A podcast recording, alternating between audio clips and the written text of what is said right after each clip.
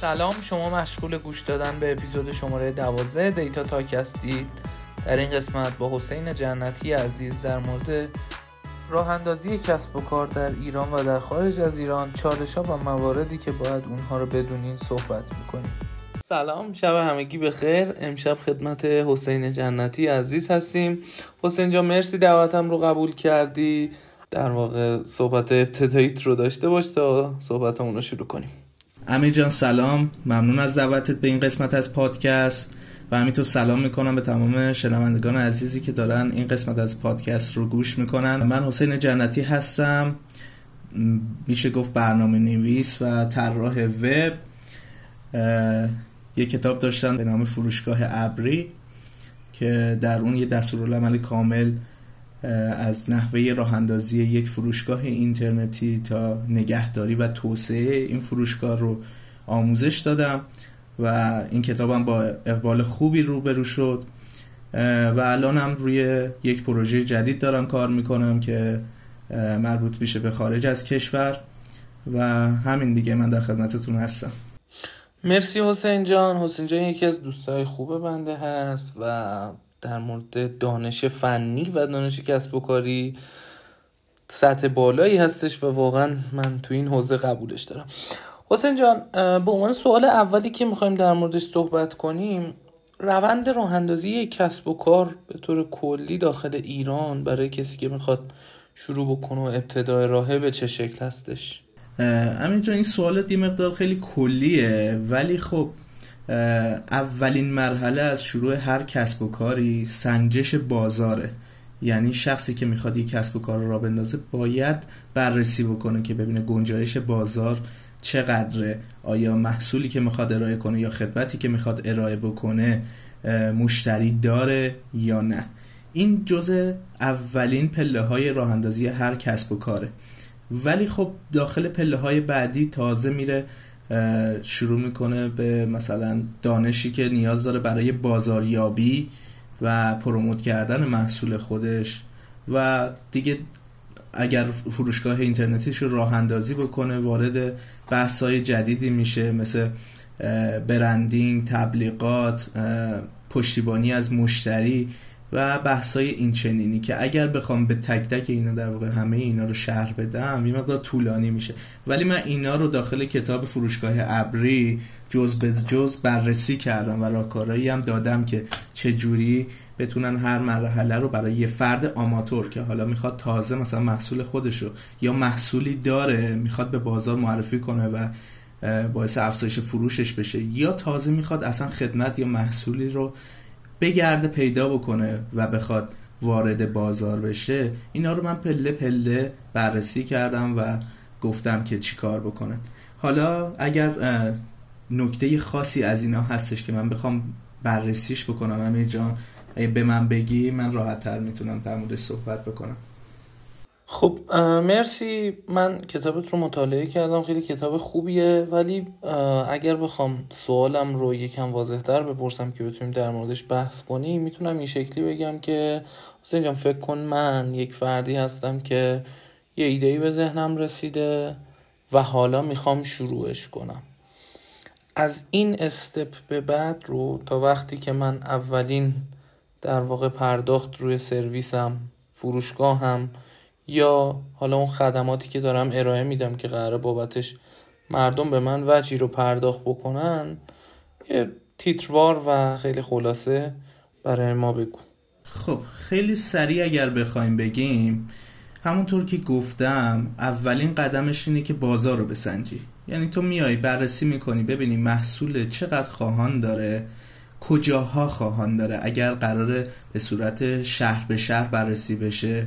چون فروشگاه تو اینترنتیه می‌تونی به تمام کشور محصولت یا خدمت تو ارائه بکنی. باید بررسی کنی. ببینی کجاها خواهانش بیشتره. بررسی می‌کنی که کجاها خواهانش بیشتره و رقبات کیان که دارن داخل این مسیر فعالیت می‌کنن و یه جوری رقیب تو به حساب میان. باید بدونی اونا دارن چیکار می‌کنن می‌تونن پتانسیل اینو دارن که کل بازار رو اشباه بکنن یا نه. وقتی اینو در بیاری که رقیبات کیان باید بررسی بکنی نقاط ضعفشون چیه. تو چه برتری داری؟ تو چه ارزش افسوده ای می‌تونی نسبت به اونا داشته باشی که بتونی جایگزین اونا بشی؟ یعنی مشتری تو رو ترجیح بده به جای رقبات. وقتی اینو در بیاری که چیکار می‌تونی بکنی که مشتری تو رو ترجیح بده اون موقع می‌تونی بگی که آره من اگر ورود بکنم می‌تونم موفق بشم. وقتی اینو داخل خودت دیدی دیگه میری سراغ مثلا بحث فنی که راه اندازی وبسایت میشه. تو وقتی وبسایتت رو راه اندازی بکنی که دیگه با ساده ترین چیز هم که اگر بخوای استفاده بکنی دیگه وردپرس دیگه. بخش فروشگاهی روش اضافه بکنی که بتونی یه فروشگاهی در کنار بلاگ داشته باشی و بتونی محصول خودت رو عرضه بکنی. وقتی که فروشگاه تو در واقع راه اندازی بکنی و محصولات خودت رو اضافه بکنی محصولات هم باید در واقع محتوا داشته باشن. یعنی تو نیایی یه تیتر بزنی یه عکس بذاری تموم شد. باید توضیحات داشته باشن باید بررسی داشته باشن. چون کاربر الان دنبال اینه که اون محصولات رو ببینه نقاط قوتش چیه جزئیاتش چیان. دنبال این نیستن که مثلا ببینن کدوم فروشگاه فقط داره بخرنش. براشون مهمه که بدونن اون محصول چه ویژگی هایی داره. این همون محتوای محصولات محتوای اینترنتی که تو باید در اختیارشون قرار بدی. حالا اون ارزشی که تو نسبت به رقبا می‌تونستی داشته باشی و اون رو ارائه بکنی به مشتریات اون رو باید پیاده سازی بکنی. و وقتی این رو پیاده سازی بکنی باید شروع بکنی به تبلیغات کردن. تبلیغات هم متدهای مختلفی داره. قبلا مثلا می اومدن بیلبورد می‌زدن داخل سراسر شهر که الان هم ماشاءالله تمام پلتفرم های اینترنتی دارن این کار رو انجام میدن و به نظرم یکی از اشتباه ترین حرکات همینه. یه بودجه هنگفتی خرج می‌کنن یه بیلبورد مفهومی می‌زنن ولی آنچنان بازدهی نداره. الان چون عصر دیجیتاله متد ها هم فرق کردن. یعنی باید بر اساس متد های جدید پیش برن. نمی‌تونن این دوتا رو خیلی خوب در کنار هم نگه دارن. هم تبلیغات دیجیتال هم تبلیغات سنتی بیان تراکت پخش بکنن. باید از بودجه تبلیغاتی بهینه ترین استفاده رو بکنن. باید ببینن کدوم متده که جواب میده. حالا مثلا داخل پلتفرم های شبکه های اجتماعی مثلا تبلیغاتشون رو بکنن. کجا بیشتر جواب میده. اگر مخاطبشون عامتره باید آره برن سمت تبلیغات سنتی. ولی خب وقتی دارن داخل بستر اینترنت کار می‌کنن قاعدتا هم باید تبلیغاتشون اینترنتی باشه و مشتری هایی که خیلی حرفه‌ای ترن رو پوشش بدن. این دیگه بستگی به محصول و نوع خدمتی که ارائه می‌کنن داره. و بعدش دیگه محتوا خیلی مهمه. وقتی که بتونن محتوا رو در کنترل خودشون در بیارن بتونن تولید محتوای خوبی بکنن. ویدیو تصویر پست مطلب نوشتاری صوت هر چیزی که لازمه ارائه بکنن و مخاطباشون دنبال اونن. یه سری مخاطبا هستن شنیداری فقط گوش میدن یه سری هستن که فقط ویدیو نگاه می‌کنن یه سر داخل یوتیوب آپارات و جای دیگه دارن میچرخن. یه سری هستن که دوست دارن بخونن کلا.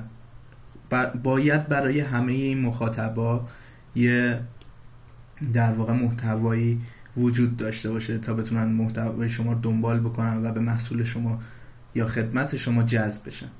و همینجوری میریم جلو تا به توسعه و مباحث مدیریتی و تیم و اینجور چیزا می‌رسیم که الان وقت این نیستش که مثلا بخوایم اینا رو بررسی بکنیم. بیشتر قدم های اولیه برای راه اندازی کسب و کار مهم بوده.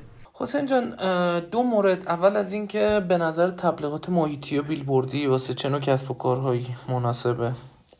و مورد بعدی اینکه توی صحبتات گفتی تیم سازی توی این فرایند اولیه در واقع قرار نمی‌گیره و یه بحث جدا درست بحث جدا کن ولی به نظر تیم سازی بهتر نیست اول کار انجام بشه و اگر نه دلیلت رو بیشتر برام توضیح بده. اتفاقا این سوال دومت خیلی سوال خوبیه ولی من اول میرم سراغ جواب دادن به سوال اول.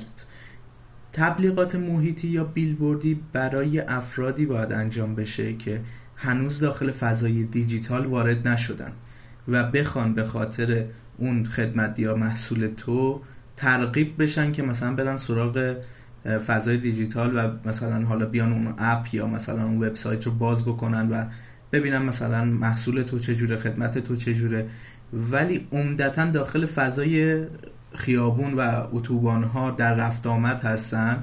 این افراد افرادی هستن که معمولا سر کارن معمولا پرمشغلن. یه سره مثلا مثل خیلی از افراد داخل فضای مجازی نمیگردن که تو بخوای مثلا فقط داخل شبکه های اجتماعی اونا رو رصد بکنی و حالا بهشون مثلا محتوا تو برسونی. این افراد افراد پرمشغله هستن. تو اگر بخوای این افراد رو جذب کنی نیازه که مثلا تبلیغات محیطی انجام بدی که مثلا جلو چششون باشه و یا اسم برندت رو جلو چششون قرار بدید که برندسازی انجام بدی. معمولا افراد وقتی مثلا بیل تو رو می‌بینن در جا نمیرن. سرچ بکنن اسم تو رو یا وبسایت تو وارد بشن یا اپ تو نصب بکنن. شاید روزها از کنارش بگذرن ولی هیچ اهمیتی ندن. ولی در نهایت اسم برند تو و تبلیغ تو داخل ذهنشون حک میشه و زمانی که بهش نیاز پیدا بکنن اون موقع جستجو می‌کنن تا به تو برسن. این تبلیغات یه مقدار دیر بازده هست ولی برای افرادی که پرمشغله هستن یا زیاد وقت استفاده از فضای مجازی و اون تبلیغاتی که تو ارائه می‌کنی اونا رو ندارن. برای همین برای اونا این تبلیغات محیطی موثرتره.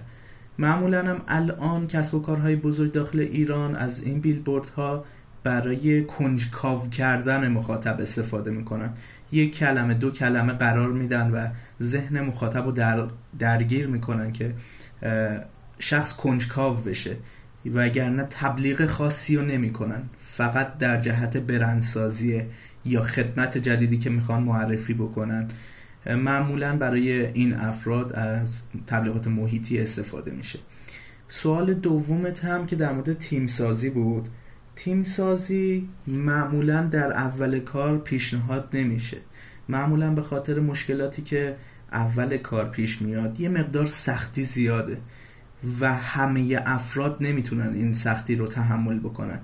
ولی وقتی انفرادی کسب و کارتو راه اندازی می‌کنی و پیشرفت میدی پیشرفت های اولیه منظورم هست اون موقع چون مال خودته اون کسب و کار مال خودته از جون و دلت مایه می‌ذاری هزینه می‌کنی و شاید خیلی کارهای دیگه می‌تونستی با اون هزینه بکنی یا اون وقت و انرژی ولی سرمایه گذاری می‌کنی روی این کسب و کارت. و تا یه جایی میبریش که مورد قبوله و اون موقع احساس می‌کنی به اینکه افراد دیگه هم باید داخل این تیم باشن و توسعه بدن این کار رو و یه تنه نمیشه از پسش در اومد. ولی اگر همون اول افراد زیادی رو تو به عنوان تیم خودت مشخص بکنی این افراد چون اولش هست هیچ سودی نمی‌برن فقط مشکلات رو می‌بینن اون تیم قاعدتا از هم میپاشه. زمانی وجود داشت که افراد مثلا با همدلی همدیگه مثلا یه کاری رو دلی شروع می‌کردن و پیش می بردن ولی به نظر من الان تایمی نیستش که شما همون اول بخواید تیم تشکیل بدید و کار با تیم جلو ببرید. مگر اینکه کسب و کارتون به یه حدی برسه که یک تنه نتونید دست پسش بر بیایید. افرادی باید باشن که پیارتون رو در اختیار بگیرن پشتیبانیتون رو در اختیار بگیرن. تبلیغات و برندینگتون رو در اختیار بگیرن و موارد دیگه. به نظر من اول کسب و کار تیم توصیه نمیشه. شاید مثلا خیلی بگن که داری اشتباه می‌کنی تیم مثلا خیلی مهمه. ولی من طبق تجربیات خودم دارم میگم تجربیات من میگن که اگر می‌خوای کسب کاری رو شروع بکنی بهتر اول خودت تا یه جایی پیش ببری و زمانی که دیدی پتانسیل این رو داره که یه تیم پشت اون باشه و در واقع پشت ای داشته باشی افراد زیادی مثلا بخوان کارا رو هندل بکنن اون موقع باید سعی کنی تیم سازی رو انجام بدی. مرسی حسین جان بابت جوابایی که به سوالام دادی. به عنوان سوال بعدی می‌خواستم در مورد این صحبت کنم که همه ما می‌دونیم که توی دنیای امروز تو هر کشوری فرق نداره توی ایران باشه اروپا باشه یا خارج از اروپا و کشورهای بزرگ و کوچیک باشی نیاز هستش که اگه کسب و کاری راه میندازی و قرار هست بزرگ بشی و اسکیل بکنی سری مجوزهای خاص رو بگیری.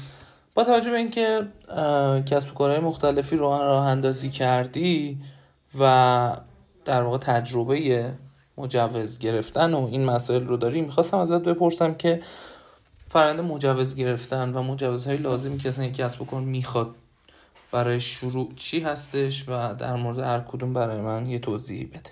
خب امیر جان الان بزرگترین مشکل کسب و کارها معمولا داخل ایران الان اینجوره و داریم می‌بینیم. همین گرفتن مجوز هاست یعنی یه جوری سخت دارن می‌گیرن که فرد پشیمون میشه که برای کسب و کار خودش مجوز بگیره و بخواد اون رو ثبت بکنه. چون یه سری شرایط خیلی خاصی رو در نظر می‌گیرن که باید شخص اونا رو داشته باشه. شاید شخص تحصیلات خوبی نداشته باشه ولی یه بیزینسمن خوب باشه. این شخص به خاطر نداشتن تحصیلات مناسب نمی‌تونه مجوزها رو دریافت کنه و باعث دلسردی و اینکه عدم کارآفرینی این شخص میشه. حالا مجوزها هم که دیگه برای همه چیز لازمه برای درگاه لازمه برای ارائه خدمات بر حسب محتوا لازمه که مربوط به نماد وزارت ارشاده و یه سری هم که مربوط به این نماد یه سری دردسرها داره که باید انجام بشه. ولی مجموع اینها شخص رو یه مقدار دل سرد می‌کنه. انقدر میفته داخل روند گرفتن مجوزها که اصلا کسب و کارش یادش میره که چی بوده هدفش چی بوده. باید نگران مالیات باشه. باید نگران این باشه که چون کسب و کارش نوپایه و هیچ قوانین واضح و روشنی براش وجود نداره شخص یا ارگانی یا هر کس دیگه ای ازش شکایت نکنه. چون که واضح نیست قوانین کسب و کارها به چه شکله به خصوص استارتاپ ها حالا فروشگاه اینترنتی که جا افتاده تره و قوانینش هم مشخص تره ولی استارتاپ ها هیچ قوانین واضح و روشنی ندارن. و الان هم سختگیری ها داره به شدت زیاد میشه در این خصوص و این تبدیل به یه نگرانی شده. به خصوص برای درگاه های بانکی که الان دارن سخت می‌گیرن از نظر اداره مالیات و این نماد. یه مقدار حتی درگاه های واسط رو هم تحت تاثیر قرار داده و اونا هم یه مقدار نگرانن که آینده کسب و کار خودشون به چه شکل میشه اگر مجوزها سختگیرانه تر بشن. الان به این شکله که هر فردی بخواد کسب و کارش رو راه اندازی بکنه اگر به صورت شرکت باشه که باید بره سراغ مجوزهای ثبت شرکت و اگر نخواد که به صورت شرکت فعالیت بکنه می‌خواد تست بگیره می‌خواد ببینه اصلا چه جوریه یا می‌خواد فروشگاه اینترنتی راه اندازی بکنه که می‌بینه چی گریبان گیرش میشه. وبسایت رو راه اندازی می‌کنه می‌خواد داخل ساماندهی ثبت بکنه. ساماندهی یه سری در یه سری موارد مورد نیاز بسن بهش میگه میگه که آقا پروانه کسب می‌خوام فلان می‌خوام. یه سری مدارک ازش می‌گیره. بعد از اون باید بره سراغ این نماد این نماد رو بگیره به خاطر درگاه پرداخت یا ثبت کردن مشخصات کسب و کار داخل وبسایت اداره مالیات که مربوط میشه به کدی که باید به درگاه های واسط داده بشه برای مالیات. و اینجور دست مجوزها هستن که به نظر من الان خیلی سختگیرانه هستن و اگر یه مقداری این شرایط راحت تر بشه. کسب و کارها خودشون اقدام می‌کنن به گرفتن مجوزها و قانونی کردن کسب و کارشون. و اینجوری نیستش زیر زمینی بخوان پیش برن یه مقدار چرا خاموش بخوان پیش برن. چون که الان انقدر سختگیرانه است افراد کسب و کارشون رو ثبت نمی‌کنن و به عبارتی غیر قانونی دارن پیش میرن.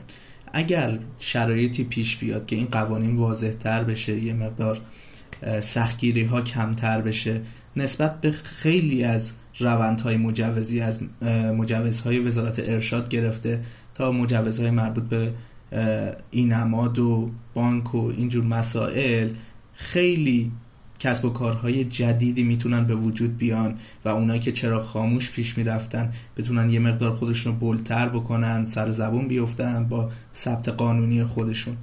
امیدوارم که این اتفاق بیفته.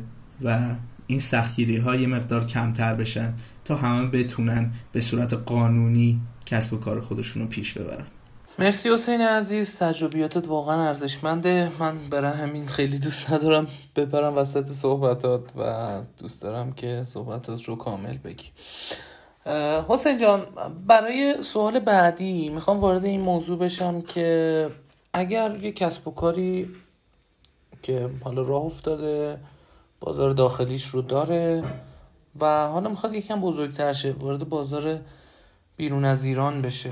حالا اون باید چه مراحلی رو طی بکنه؟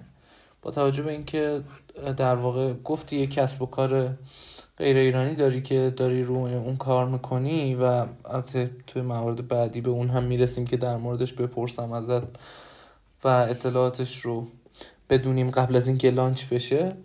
می‌خواستم بدونم که این فرایند جهانی شدنه چه شکلی هستش و از کجا باید شروع شه و چه خطراتی داره و اینکه چه نکاتی هستش که احتمالا با توجه به اینکه خودت وارد این حوزه شدی انجام دادی و اگه کسی بود بهت می‌گفت انجام ندی انجام نمی‌دادی.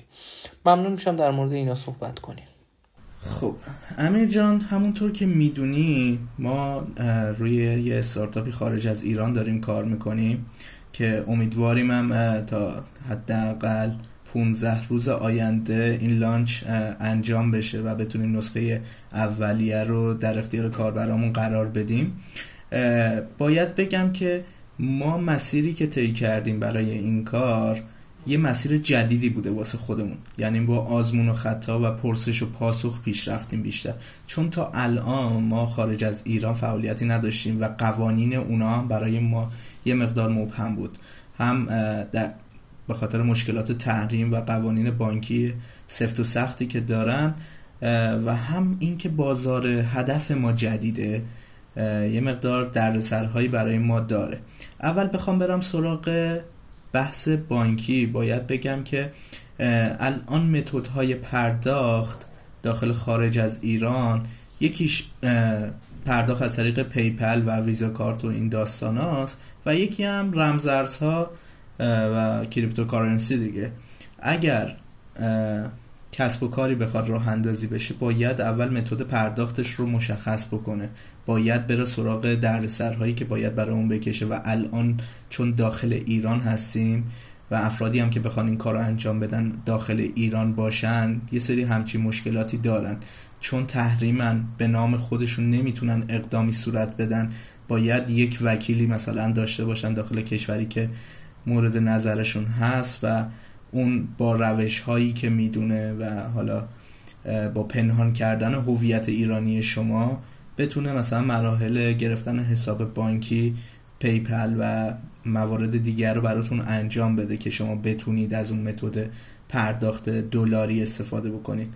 ولی الان به لطف رمزارزها دیگه یه مقدار شرایط ساده تر شده. یعنی شما اگر بتونید داخل وبسایتتون مسیری رو ایجاد بکنید که افراد بتونن به وسیله بیت کوین اتریوم و سایر رمز هر ارزهایی که می‌تونن داشته باشن داخل ولت های خودشون پرداخت هاشون رو انجام بدن دیگه مشکلاتی که کشورها و در واقع حکومت های سایر کشورها وضع می‌کنن شامل حالشون نمیشه اون پول ها بلاک نمیشه یا جلوی پرداخت ها گرفته نمیشه. چون همونطور که می‌دونی کریپتوکارنسی یه مسیر آزادیه برای پرداخت. به نظر من این متد متد خیلی خوبیه که می‌تونه در آینده هم های بیشتری داشته باشه و شما رو از یه مقدار دردسرهایی که ممکنه براتون پیش بیاد از لحاظ مالی یه مقدار جلوشو بگیره. این بحث پرداخت داخل خارج از کشوره. یعنی شما اگر بخواید داخل ایران یه استارتاپی لانچ بکنید و وبسایتی لانچ بکنید که بخواید دریافت دلاری یا رمز ارزی داشته باشی شما باید متدتو مشخص بکنی و بری سراغ این فرایندا که یه شخصی حتما باید خارج از ایران کمکتون بکنه یا از اینکه از یه سری پلتفرم های داخل ایران که برای این کارها هستن استفاده بشه که اونا زیاد پیشنهاد نمیشن چون خدماتشون محدوده و کار خاصی زیاد نمی‌تونید شما به وسیله اونا پیش ببرید. این یه بحث بحث پرداخت. بحث دیگه اینه که شما کلا چیزی که داخل ایران تجربه کردید برای کسب و کار رو باید ببوسید بذارید کنار. چون خارج از کشور اون متدی که اینجا استفاده می‌کردید به کار شما نمیاد. شما مثلا داخل متد های تبلیغاتی که داخل ایران داشتید می‌تونستید به خیلی چیزا دسترسی داشته باشید به خیلی این متد دسترسی داشته باشید. ولی خارج از ایران اینطور نیست. شما دسترسی رو محدوده. البته این خارج از ایران رو دارم زمانی میگم که شما خودتون داخل ایران هستید ولی کسب و کارتون خارج از ایران. چون شما به منابع محدودی دسترسی دارید. باز هم از هر متد تبلیغاتی دیجیتال خارجی بخواید استفاده بکنید با مشکل تحریم روبرو میشید قاعدتا و باید یه راهکار جایگزینی پیدا بکنید برای دور زدن این محدودیت هایی که برای شما وضع می‌کنن. یه مقدار که چه ارز کنم خیلی کارتون سخت میشه نسبت به ایران ولی ارزشش رو داره. چرا؟ چون که شما دارید یه جامعه هدف بزرگتری رو در نظر می‌گیرید. دارید مخاطب های یک کشور خارجی یا سراسر جهان رو بر خودتون در نظر می‌گیرید. یه جامعه هدف خیلی بزرگ و بیشماریه. همینطور که انقدر بزرگه مشکلاتش هم بیشتره. چون شما با زبانهای مختلفی قرار تعامل داشته باشید.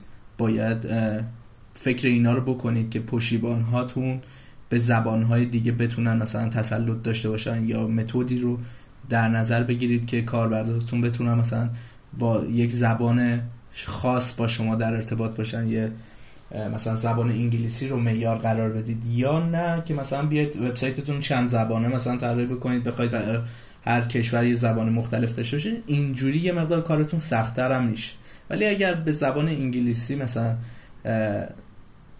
چیز بکنید زبان انگلیسی رو معیار قرار بدید که آقا همه باید به زبان انگلیسی با ما مخاطبه بکنن باید از وبسایت ما استفاده بکنن. اینجوری محدودتر می‌کنید مشکلات رو. ولی خب یه مقدار از جامعه هدفتون هم ممکنه از دست بدید. اونایی که به زبان انگلیسی در سراسر دنیا تسلط ندارن. مثلا ممکنه شما محصولتون رو بخواید به عربستان ارائه بدید و اونا به زبان انگلیسی مسلط نباشن بیشتر کاربراشون اینجا باز یه سری چالش ها دارید. البته به نظر من این چالش ها خیلی شیرین ولی خب دردسر و هزینه زیادی رو هم میطلبن و نیروی کاری که شما باید در نظر بگیرید قطعا افزایش پیدا می‌کنه. چون دارید به سراسر جهان سرویس می‌دید.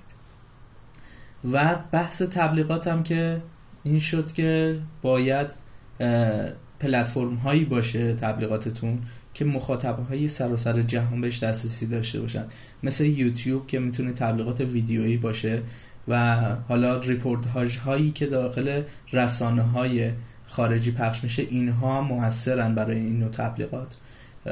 ولی باید اینو در نظر داشته باشی که هر چقدر که این جامعه بزرگتر میشه مخاطباتون بیشتر میشه فروشتون بیشتر میشه در واقع دردسرهاتون هم بیشتر میشه کسب و کار شما در داخل خارج از کشور بولد میشه. و این بولد شدن ممکنه یه سری حساسیت ها برای کسب و کارتون به وجود بیاره. اینا رو باید بتونید هندل بکنید. یعنی اگر کسب و کاری دارید داخل خارج از کشور ولی خودتون داخل ایران هستید باید زمینه مهاجرت کردن رو فراهم بکنید و سریعتر سریعتر یه مقری رو برای شرکت و کسب و کارتون در نظر بگیرید و به صورت قانونی بخواید اون رو پیش ببرید. چون که ممکنه خیلی خیلی محدودیت ها براتون در نظر گرفته بشه و دسترسیتون به مخاطبا عملا قطع بشه به خاطر جلوگیری از متدهای پرداختی و چیزهای دیگه ای که براتون ممکنه پیش بیاد. یا اگر بفهمن کسب و کارتون ایرانی هستن امکان تبلیغ خارجی رو ممکنه از دست بدید و همین باعث عدم رشد مخاطب و درجا زدن کسب و کارتون بشه. مرسی حسین جان. حالا در کنار این نکات در واقع قانونی و نکاتی که رو اندازی کسب و کار توی این حوزه داره صحبت کردی می‌خوام یکم در مورد شیرینی کار صحبت کنی. بالاخره هر کاری یه سری سختی ها داره که بعدش یه سری شیرینی ها داشته باشه. بدونم از نظر تو راه اندازی کسب و کار حالا چه داخل ایران چه خارج ایران؟ چه کسب و کار داخل ایران که با خارج از ایران داره کار می‌کنه؟ شیرینی هاش چی هستش؟ به نظر من شیرینیاش همین چالش های عجیب غریبیه که پیش میاد. یعنی شما وقتی که یه کسب و کاری دارید که می‌بینید عادی داره فروش خودشو می‌کنه همینجوری داره واسه خودش درآمدزایی می‌کنه این به نظر من شما رو یه مقدار شل می‌کنه نسبت به کسب و کار و باعث میشه که مثلا شما نخواهید پیشرفتش بدید. ولی وقتی که می‌دونید که این کسب و کار شما اسکیل پذیره می‌تونه بزرگتر بشه شما سعی می‌کنید که مخاطباتون رو بیشتر بکنید هر روز خدمت جدیدی رو ارائه بکنید. یه سری این مو... از اینجور موارد معمولا پیش میاد. هر کدوم اینا یه چالشی داره. اون چالش ممکنه یه مقدار دردناک باشه ممکنه یه مقدار سخت باشه ولی تهش اون شیرینیه رو حس می‌کنی. وقتی که اون چالش در واقع تسکش دان میشه شما اونو انجام می‌دید می‌بینید که چقدر براتون مفید بوده چقدر تاثیر گذاشته رو کسب و کار. شیرینی هر کسب و کاری هم همینه. وقتی پیشرفت می‌کنه وقتی مخاطباش بیشتر میشه وقتی درآمدزاییش بیشتر میشه وقتی چاره یه مشکلی شما پیدا کردید یه راه حلی پیدا کردید براش و داره جواب میده اون واقعا لحظه شیرینیه. و همینطور هم در واقع کسب و کارهای اسکیل پذیر بیشترین دلیلشون برای ادامه و اینکه ابعادشون بزرگتر میشه توسعه پیدا می‌کنن همین شیرینی توسعه داده شدن یک محصول می‌تونه باشه. یعنی وقتی که اون کارشون به بار میشینه اسم کسب و کارشون میاد سر زبونا می‌بینن که هر روز داره به مشتریان مخاطبا و افرادی که براشون اون کسب و کار یه مقدار حالت جذابیت و کنجکاوی داره زیاد میشه و اونا به نظر من همین امیدشون برای ادامه و موفقیت های بیشتره. کسب و کارهای اینترنتی معمولا محدود میشن به خاطر اینکه راضی میشن صاحبان اونها راضی میشن از اینکه ان مخاطب داریم مثلا. ان تا مثلا یوزر داریم. اینا مثلا باعث رضایتشون میشه. میگن خب خوبه دیگه. همین داره یه درآمدی به ما میرسونه و همینجا مسیر پیشرفت رو متوقف می‌کنیم. ولی اونایی که کسب و کار فقط پول نمی‌بینن یا اگر پول می‌بینن پول بیشتری می‌بینن اونا به فکر پیشرفت میفتن اونا می‌خوان که پیشرفت بکنن. این میل به پیشرفته و مسیری که طی می‌کنن براشون لحظه های شیرینی رو به همراه خواهد داشت. یعنی اینا خاطراتی هن از تحمل هایی که داشتن نسبت به مشکلات رفع چالش هایی که داشتن راه حل مشکلاتی که داشتن و وقتی برمیگردن به گذشته نگاه می‌کنن ببینن از کجا شروع کردن و الان به کجا رسیدن هیچ وقت نمی‌تونن حسی که تجربه می‌کنن اون جای دیگه ای تجربه بکنن. چون این یک مسیر تجربه است. این یه مسیریه که طی کردن و باهاش زندگی کردن. داخل هیچ لحظه خوشحال کننده دیگه ای نمی‌تونن اون حس رو تجربه بکنن. چون که براش زحمت کشیدن چون که مسیر طولانی رو طی کردن براشون همیشه تجربه جذاب و موفقیت آمیزه که همیشه سر زبونشونه و همیشه تعریفش می‌کنن این داستان رو. خب به عنوان سوالی که می‌خوام الان ازت بپرسم بین صحبتات در مورد کسب و کاری که داری روش کار می‌کنی صحبت کردی می‌خواستم جلو جلو ازت در موردش بپرسم. اول در مورد اسم کسب و کار بگو و دقیقا بگو چی کار می‌کنه. البته که من از بعضی از جزئیاتش خبر دارم ولی می‌ذارم همه رو به عهده خودت که در موردش صحبت بکنی بخوام کسب و کار رو معرفی بکنم. از اسمش شروع می‌کنم. اسم کسب و کار Hire Artist ه ما این رو به عنوان یه استارتاپی می‌بینیم که رشدش برامون غیر قابل تصوره. یعنی رشدی که قراره بکنه هنوز حدی براش در نظر نگرفتیم. اسم کسب و کار Hire Artist که امیدواریم که تا 15 روز آینده نسخه اولیش launch بشه و کارش اینه که در واقع میشه گفت یک پلتفرم freelancer ی همه چی تمومه. یعنی شما اگر یک freelancer باشید نیازی ندارید که برید داخل وبسایت های مختلف ثبت نام کنید یکی برای کاریابی یکی برای marketplace یکی برای رزومه. و چیزهای دیگه. همه اون امکانات رو داخل یه وبسایت در واقع گرد هم آوردیم که شخص freelancer بتونه رو وبسایت وقت بذاره انرژی بذاره و حاصلش رو ببینه. یعنی خود کاربرای ما محتوای وبسایت ما رو دارن تأمین می‌کنن. چطور صفحه شخصی دارن که رزومشون روی اون قرار می‌گیره. می‌تونن رزومشون رو دانلود بکنن می‌تونن رزومشون رو همونجا ارسال بکنن برای کارفرما. می‌تونن محصولات خودشون رو برای فروش قرار بدن که محصولات فعلا به صورت دیجیتالی هستش ولی احتمالا یک فازی برای محصولات فیزیکی هم در نظر بگیریم که بتونن محصولات هنری فیزیکی رو به فروش برسونن و یه سازوکاری برای ارسال ها باید در نظر بگیریم که اینم یه چالش دیگه است واسه خودمون چون ارسال قاعدتا خارج از کشور و به کشورهای مختلف باید متد ارسال پستی این مرسولات ما در نظر بگیریم که الان وقتش نیست ولی فعلا محصولات دیجیتال به صورت مارکت پلیسی در اختیار سایر افراد قرار می‌گیره. و اینکه فاز اول وبسایت هم مربوط میشه به طراحهای دیجیتال. کسایی که لوگو طراحی می‌کنن کسایی که یو آی وبسایت طراحی می‌کنن و کسایی که کارهای edit ویدیو صوت انجام میدن و voice actor ها گوینده ها فعلا این اشخاص رو مورد هدف قرار میدیم و در فازهای بعدی عکاس ها و سایر افرادی که به صورت freelancer کار می‌کنن و فعالیتشون نوعی هنر به حساب میاد رو تحت پوشش قرار میدیم. و base کسب و کار هم در انگلیس و کاناداست در واقع کارهای ثبتیش داخل انگلیس انجام شده ولی هدف اصلی ما کاناداه که فعلا چون ایجنت نداشتیم که بتونه کارهای ما رو داخل کانادا انجام بده فعلا به انگلیس بسنده می‌کنیم. ولی بحث مالیش انجام شده کارهای بانکی و کارهای متدهای پرداختش رو انجام دادیم. یه سری کارهای ثبتی انجام دادیم. و به زودی که میشه گفت تا 15 روز اول 15 روز آینده در واقع نسخه اولیه وبسایت در اختیار کاربرا قرار می‌گیره. فعلا زبانهای دیگر رو ساپورت نمی کنیم ولی احتمال داره تصمیم گیری بشه در این حوزه که زبانهای دیگر رو هم ساپورت بکنیم یا نه. چون بیسش رو ما انجام دادیم برنامه نویسیش رو انجام دادیم یعنی آماده از هر زمانی که تصمیم گیری بشه ما بتونیم کشورهای دیگر رو هم به زبانهای دیگه ساپورت بکنیم.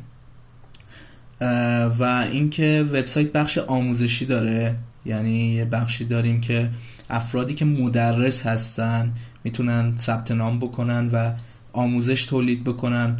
به صورت دوره های آموزشی روی وبسایت قرار بدن و افراد دیگه در ازای شرکت داخل این دوره ها مبلغی رو پرداخت بکنن. حالا با رمزارزها یا به صورت PayPal و این مبالغ داخل کیف پول freelancer یا مدرس در واقع قرار می‌گیره. اونا درخواست تسویه اگر بدن ما اونا رو به هر روشی که مد نظرشون باشه به صورت PayPal یا wallet ارز دیجیتالشون واریز می‌کنیم. افراد ایران ایرانی هم می‌تونن بیان ثبت نام بکنن ولی و استفاده بکنن ولی باید شرایط دریافت مبالغ رو داشته باشن. یعنی حساب PayPal داشته باشن یا wallet ارز دیجیتال داشته باشن و به زبان انگلیسی مسلط باشن. چون که باید با مخاطبایی از سایر کشورها در تماس باشن باید شخصی باشه که اصلا چارچوب های داخل ایران رو فراموش بکنه. نوعی که داخل ایران کار می‌کرد مثلا بدقولی می‌کرد حالا یه مسائل دیگه ای داشت. اینا رو باید فراموش بکنن. چون ما با این کاربرا هم برخورد می‌کنیم که اگر بخوان همچین مواردی رو به وجود بیارن. ما یه سری استانداردها برای هنرمندا در نظر گرفتیم. البته خود پلتفرم ما حامی شدید هنرمنداست ولی باید یه سری شرایط و ضوابط رو رعایت بکنن. ما تماما base و هدف وبسایتمون رو گذاشتیم برای حمایت از حقوق هنرمندا. یعنی همه چیز به نفع هنرمندایی هستش که به صورت freelancer ی دارن کار می‌کنن. و دیگه مثلا مشکلاتی که برای پرداخت داشتن چون که همونطور که می‌دونی freelancer ها داخل ایران معمولا خیلی مشکلات براشون پیش میاد. کارفرما پول و نصفه میده کارفرما edit های خیلی زیادی روی پروژه درخواست می‌کنه. مبالغ کمی براش در نظر گرفته میشه. ولی وقتی روی دلار باشیم و خارج از کشور باشیم بحث بحث دلاریه چیزی که معین میشه چیزی که خود freelancer مشخص می‌کنه آقا من در, خ... در قبال انجام این خدمت و مثلا طراحی همچین چیزی یا انجام همچین کاری این مبلغ می‌گیرم. معمولا داخل ایران پلتفرم ها اصول رو می‌ذارن بر پایه چونه زدن مبلغ کمتر و همچین مواردی. ولی داخل پلتفرم ما اولویت با کار بهتره و برای کار بهتر هم باید پول بهتری دریافت بکنن. اینجوری نیستش که بخوان با حداقل حقوق با حداقل مبلغ کار بکنن و به صرف نباشه براشون. محصولاتی هم که داخل مارکت پلیس قرار داده میشه به این صورت هستش که اشخاص محصولی رو طراحی می‌کنن. به عنوان مثال مثلا پروژه افتر افکت logo motion می‌زنن. و حالا ممکنه که کلا این محصول رو برای marketplace طراحی کرده باشن یا از قبل طراحی کردن به کارشون نیومده. به هر دلیلی می‌خوان که این رو به این نفر بفروشن. اونو داخل marketplace قرار میدن ولی باید مالکیت حقوقی اون اثر مشخص بشه و مشخص بشه که اون اثر مال اون شخص بر ندارن پروژه های آماده سراسر اینترنت رو قرار بدن و بعدا ما درگیر مشکلات کپی رایت بشیم.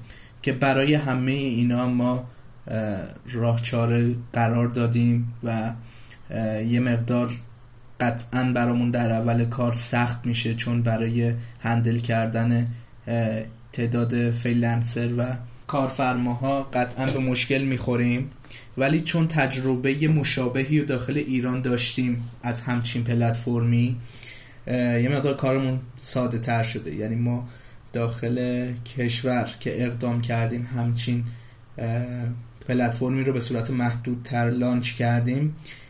در روز خیلی تعداد زیادی از کارفرماها و فریلنسرها رو تونستیم جذب بکنیم. و بیشتر هم با تولید محتوا بود. یعنی بیس تبلیغاتی ما تولید محتوا و تبلیغات روی یوتیوب هست. و یه مقدار در اول راه قطعا مشکل داریم ولی خیلی سریع این رو مرتفع می‌کنیم بر حسب یوزرهایی که دریافت می‌کنیم. نیروهامون هم بیشتر می‌کنیم. یعنی ما بودجه در نظر گرفتیم برای تبلیغات بودجه برای کارمندا و همه اینا. ولی بیس رو گذاشتیم برای خروج از کشور. یعنی اگر کسب و کار لانچ بشه بعد از سه ماه چهار ماه وقتی که داره اسکیل پذیرتر میشه داره بزرگتر میشه باید ما کسب و کار رو به خارج از ایران کامل منتقل بکنیم. یعنی افرادی که با ما کار می‌کنن باید شرایطش رو داشته باشن یا خودشون خارج از ایران باشن. داخل کشور مقصد ما باشن یا افرادی باشن که با خود ما بتونن جابجا جا بشن. و این خود این مهاجرته و این داستانه یه مقدار برای ما سوال حل نشده است. یه سری مشکلات داره. ولی خب باید بریم ببینیم چی میشه. یعنی اینجوری نیست از الان بترسیم و این کارا رو اجرای نکنیم. چون داریم میریم سمتش. باید بریم داخل خود مشکل تا راه حلش رو بتونیم پیدا بکنیم. این هم از کسب و کار در واقع استارتاپ هایرارتیست که دیگه حالا خبرش هم که دیگه امیدواریم که دیگه تو یوتیوب ویدیوشو ببینن. اول هر ویدیو تبلیغ هایرارتیست رو بتونن کاربرا ببینن بزودی مرسی حسین جان بابت توضیحاتت امیدوارم که در استارتاپت به جای خوب برسه و رشد بکنه و کاربرات بتونن اونها رو استفاده کنن و درآمدهای خوبی هم داشته باشن. لطف کردی بابت توضیحات خوبت و مرسی که دعوتم رو قبول کردی. اگر نکته پایانی داری به ما بگو و در واقع صحبت ها تو جنبندی کن. خب امیر جان اولا که واقعا متشکرم که منو دعوت کردی به این قسمت از پادکست و فرصتی برای من به وجود اومد که یه سری نکات رو بگم. به خصوص اینکه خیلی خوشحال شدم تونستم توی این فاصله که می‌خوایم استارتاپ خودمون رو لانچ بکنیم مهمون برنامه باشم و این خودش افتخار بزرگیه و در واقع تونستم از این تریبون اولین خبر از این استارتاپ چون واقعا ما به صورت خیلی چی بهش میگن محافظ کارانه ای این استارتاپ رو پیش بردیم فکر می‌کنم اولین جایی که به صورت عمومی در مورد این استارتاپ گفتم همین پادکست هست. دیگه باقیش با دوستان و رفقای نزدیکی مثل خودت بوده که حضورا در موردش صحبت کردیم. ولی به صورت عمومی هیچ جا مطرح نشده و به نظرم فرصت خوبی بود که برای اولین بار این رو به صورت عمومی مطرح بکنیم. و اینکه صحبت پایانی من به افرادی که شاید کسب و کار خودشون رو میترسن اجرا بکنن اینه که شما نباید در اول کار ترس ها رو مطرح بکنید. نباید به ترس هاتون فکر بکنید. به نظر من باید هر چیزی که فکر می‌کنید درسته رو تو مسیر کسب و کارتون اجرا بکنید. یا نتیجه میده یا نتیجه نمیده. ولی اینکه شما همون اول ازش بترسید از ترس اجرا شدنش از ترس نتیجهش باعث پیشرفتتون نمیشه. باید برید تو دل کار. باید تلاشتون رو اونجا انجام بدید. باید فکری که می‌خواید برای راه حلش بکنید و وقتی به مشکل خوردید تازه فکرشو بکنید. این نباشه. قبل از این که چیزی پیش بیاد فکر بکنید در موردش بگید وای چقدر سخته وای مشکلات داره و من از پسش بر نمیام. وقتی که برید داخلش راه حل هم خودش پیدا میشه. بالاخره اینجوری نیستش که شما فقط به در بسته بخورید. شاید چهار جا به مشکل بخورید چهار بار نامید بشید ولی بالاخره یکی از اون تلاشاتون به نتیجه می‌رسه و وقتی هم به نتیجه برسه بعدها که بهش نگاه بکنید می‌بینید که واقعا ارزشش رو داشته. یعنی باعث افتخارتون میشه. اگر زمانی به سختی داشتید تلاش می‌کردید واسه کسب کارتون و حالا به درجه ای رسیدید که وقتی بهش نگاه می‌کنید می‌بینید که چقدر اون مشکلات ساده بودن چقدر راه حلشون مشکل بود اون راه حل اون مشکل چقدر ساده بوده اون موقع است که به خودتون افتخار می‌کنید و میگید من تونستم از پس اون مشکلات بر بیام و همین باعث شده که الان به اینجا برسم و کاملا ارزشش رو داشته. به نظر من اگر ایده ای دارید حالا فروشگاه بزنید اگر فروشگاه فیزیکی دارید می‌خواید اون رو به صورت دیجیتالی اجرایی بکنید که مخاطباتون بیشتر بشن صد درصد این کار رو بکنید. چون که الان فروش فروش به صورت فیزیکی فقط مطرح نیست. فروش به صورت دیجیتالی خیلی داره بولتر میشه. افراد از خونه بیرون نمیرن برای خرید مایحتاجشون برای خرید هر چیزی اون رو به صورت آنلاین سفارش میدن. اگر کسب و کار شما هنوز لوکاله و فروشگاهی ندارید برای ارزش پیشنهاد بکنم سریعتر به فکر باشید و خودتون رو update بکنید upgrade بکنید و به اون درجه برسید که هم بتونید به صورت فیزیکی فروش داشته باشید هم به صورت دیجیتال. که از بقیه جا نمونید. نمی‌تونید یک جا بمونید و فقط بگید که وای مثلا فلان فروشگاه بازار ما رو دزدیده و داره تمام مشتریان ما رو support می‌کنه و ما فروش نداریم. چون خودتون تلاش نکردید که فروشگاهتون رو آنلاین بکنید این حرف ها رو همیشه با خودتون تکرار می‌کنید. همیشه یا کسب و کارتون رو پیشرفت بدید یا کلا بذاریدش کنار. چون اگر به فکر پیشرفت کسب و کارتون نیستید قطعا یک جایی متوقف میشید و می‌بینید که دیگه بازدهی نداره و به قول همون اصناف دیگه صرف نداره که اون کار رو انجام بدید و مجبورید که درش رو تخته بکنید. باید پیشرفت بدید. من یه مثالم بزنم. شما آرایشگاه رو تو تمام شهرها می‌بینید تو تمام خیابون ها دارید آرشگاه های مختلفی می‌بینید. ولی چرا یک شخص به یک آرایشگاه خاص مراجعه می‌کنه؟ چرا مثلا مشتری های خودشونو دارن؟ یکی از دلایلش صمیمیتیه که وجود داره ولی دلیل دومش اینه که اون آرایشگاه تونسته خدمتی رو به مشتریاش عرضه کنه که آرایشگاه های کناریش آرایشگاهی که بالای خیابون قرار گرفته اون خدمت رو ارائه نمی‌کنه. حالا همون آرایشگاه چه خدمتی می‌تونه ارائه بکنه؟ اینه که مثلا من خودم همین هفته پیش باش مواجه شدم.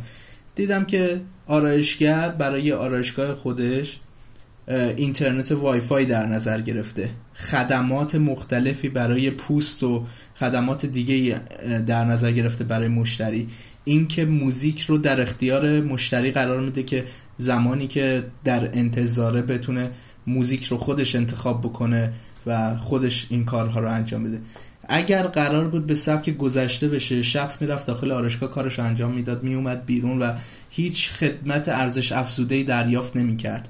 ولی وقتی شما برای اولین بار با همچین شخصی مراجع آشنا بشید همچین فروشگاهی همچین آرایشگاهی که داره به شما خدمات ارزش افزوده میده علاوه بر چیزی که باید به شما ارائه بده داره یه سری سایت ها در نظر می‌گیره براتون. میگید که این شخص این مکان این کسب و کار به فکر مشتریاش هست.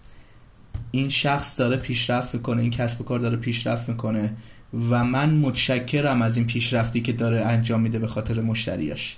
و شما مشتری پروباقرس اونجا میشید.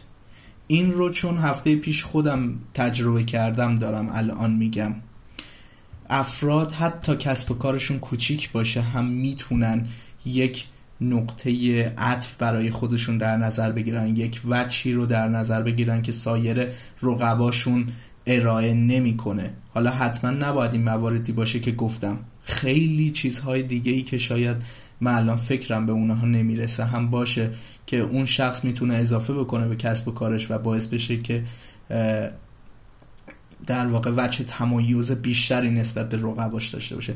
اگر هر کسب و کاری دارید بشینید فکر بکنید. ببینید نقطه عطف جدیدی که می‌تونید بهش اضافه بکنید چیه وجه تمایز دیگه ای که می‌تونید اضافه بکنید. خدمتی که می‌تونید علاوه بر خدماتی که دارید به مشتری ارائه کنید چیه؟ و همین نقاط کوچیک همین وجه های تمایز خیلی شاید کوچیک اینا می‌تونن کسب و کار شما رو از این رو به اون رو بکنن و باعث بشن مشتریان شما رو به جای رقبا انتخاب بکنن. این نکته که گفتم و این مثالی که زدم از یک کسب و کار کوچیک بود.